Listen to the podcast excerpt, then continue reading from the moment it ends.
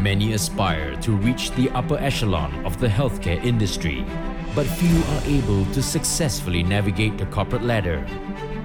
As Asia becomes the world epicenter of the healthcare industry, C Suite Partners sits down with international healthcare executives, asking the tough questions and unpacking the personalities of the top industry leaders. Welcome to the boardroom.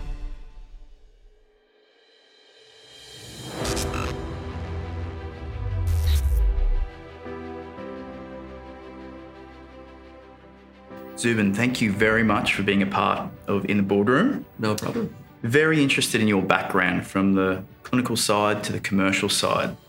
Can you tell our viewers about your career over the past 10 or 15 years? Sure. Um, well, I guess I, I started off as an orthopedic surgeon. It was something I, I always wanted to do for, for various reasons. Mm. And uh, over time, what I realized is when you're a clinician, whether it's an orthopedic surgeon or another specialty, you really are helping one person at a time. Okay. Uh, and while I've always believed, and I still believe, that that job satisfaction is unparalleled, uh, I wanted to make a bigger difference and realize that when it comes to policies, organizational structures, and improving systems, you can't do that just as a, as a single clinician. So I started exploring uh, other opportunities. Mm. And why healthcare from the very start? That's a great question. um, as cliche as it might sound, uh, I, I, genuinely believe that healthcare is just different. Mm. Um, you know, a lot of my colleagues say, well, financial services are different, oil and gas is different. Yeah. But when it comes to healthcare, it's something very, very personal. I mean, you might argue that your credit card number, your social security number mm. are personal as well. But in the health space, you know, your, your physical, your mental well being, your, your health data, what's inside you, mm. is really something quite private uh, that isn't comparable to, to other information. And do you actually remember the moment that you wanted to make the transition? Was there something that triggered that transition? Um, yes, actually, there okay. was. There were really three things that happened uh, in, in, Singapore. So I think the overarching principle was burnout. Okay. Um, and it's funny because a lot of people have been talking about burnout. Mm. Uh, I'm not sure if you're aware, but the WHO, the World Health Organization, mm-hmm. has actually formally recognized burnout as an occupational phenomenon mm. and are going to include it in their ICD 11, which is the International Classification of Diseases. And this is something that traditionally has always been underplayed in the uh, health environment. Yes. Certainly more on the clinician front rather than as an executive. Mm. And uh, I realized that I was actually getting burnt out. Um, and I wanted to do something about it. Now, I didn't transition because of that. That was a big factor. Yeah.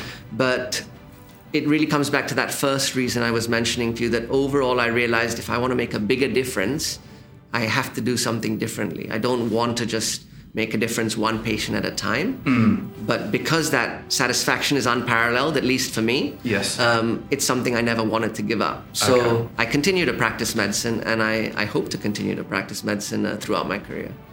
Let's stay on that burnout issue just for a second. How do you deal with that now? You've felt that burnout. Are, are there, there ways or methods that you've implemented into your lifestyle now to avoid that? I'd like to think so. Um, I think when, when it comes down to it, overall, you have to realize that everyone has to have a work life balance. That's the general principle. Mm. Um, and it's difficult, especially in Asia. Um, you know, I've worked in Ireland, I've worked in the UK, I've been to Australia, I've worked in the US mm. and, and Singapore. And I have to say, one thing that I've noticed in Asia, and not just in healthcare, generally we work too hard. Mm. Um, and people don't take a step back and realize, hey, I, I need a balance. Mm. So I think the first thing is awareness and understanding that, look, it's important to, to have a balance. Mm. And then, really, I think it comes down to your organization and, and you at an individual level. How do you strike that balance? Um, from what I've seen, a lot of organizations are addressing burnout. They are realizing that they have to look after the people. And so there are initiatives organizations uh, put in. But ultimately, you have to spend some time relaxing, really relaxing, finding a hobby. And again, I know it sounds cliche, right? But you know, um, doing something outside of your work, spending time with your family and friends, Yes. completely switch off. So, I mean, one example that uh, that I've promised myself to do is for a period of time every day when I come back, phone actually off. Okay. Um, you know, our organization uh, does promote having two phones, a work mobile, a personal mobile. A lot of people don't like that. I actually think it's very good because it allows you to separate things. Uh, if you are needed urgently, someone can still call you on your on your personal mobile. But at the end of the day, I think this is an initiative and a belief that has to come from the top. Uh, If it doesn't come from the top, if you know you see your boss working That's really true. late, um, you know a lot of the time previously, my team would always say, "You always uh, ask us to to get home and spend time, but we see you sending emails at one, two, three in the morning," and it made me realize that actually that's a that's a fair point, uh, and I think you have to understand that uh, as a leader, you need to kind of set that example, and then it filters down.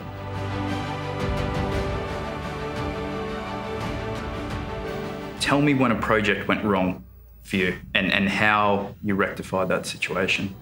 Now, the project ran as any project would.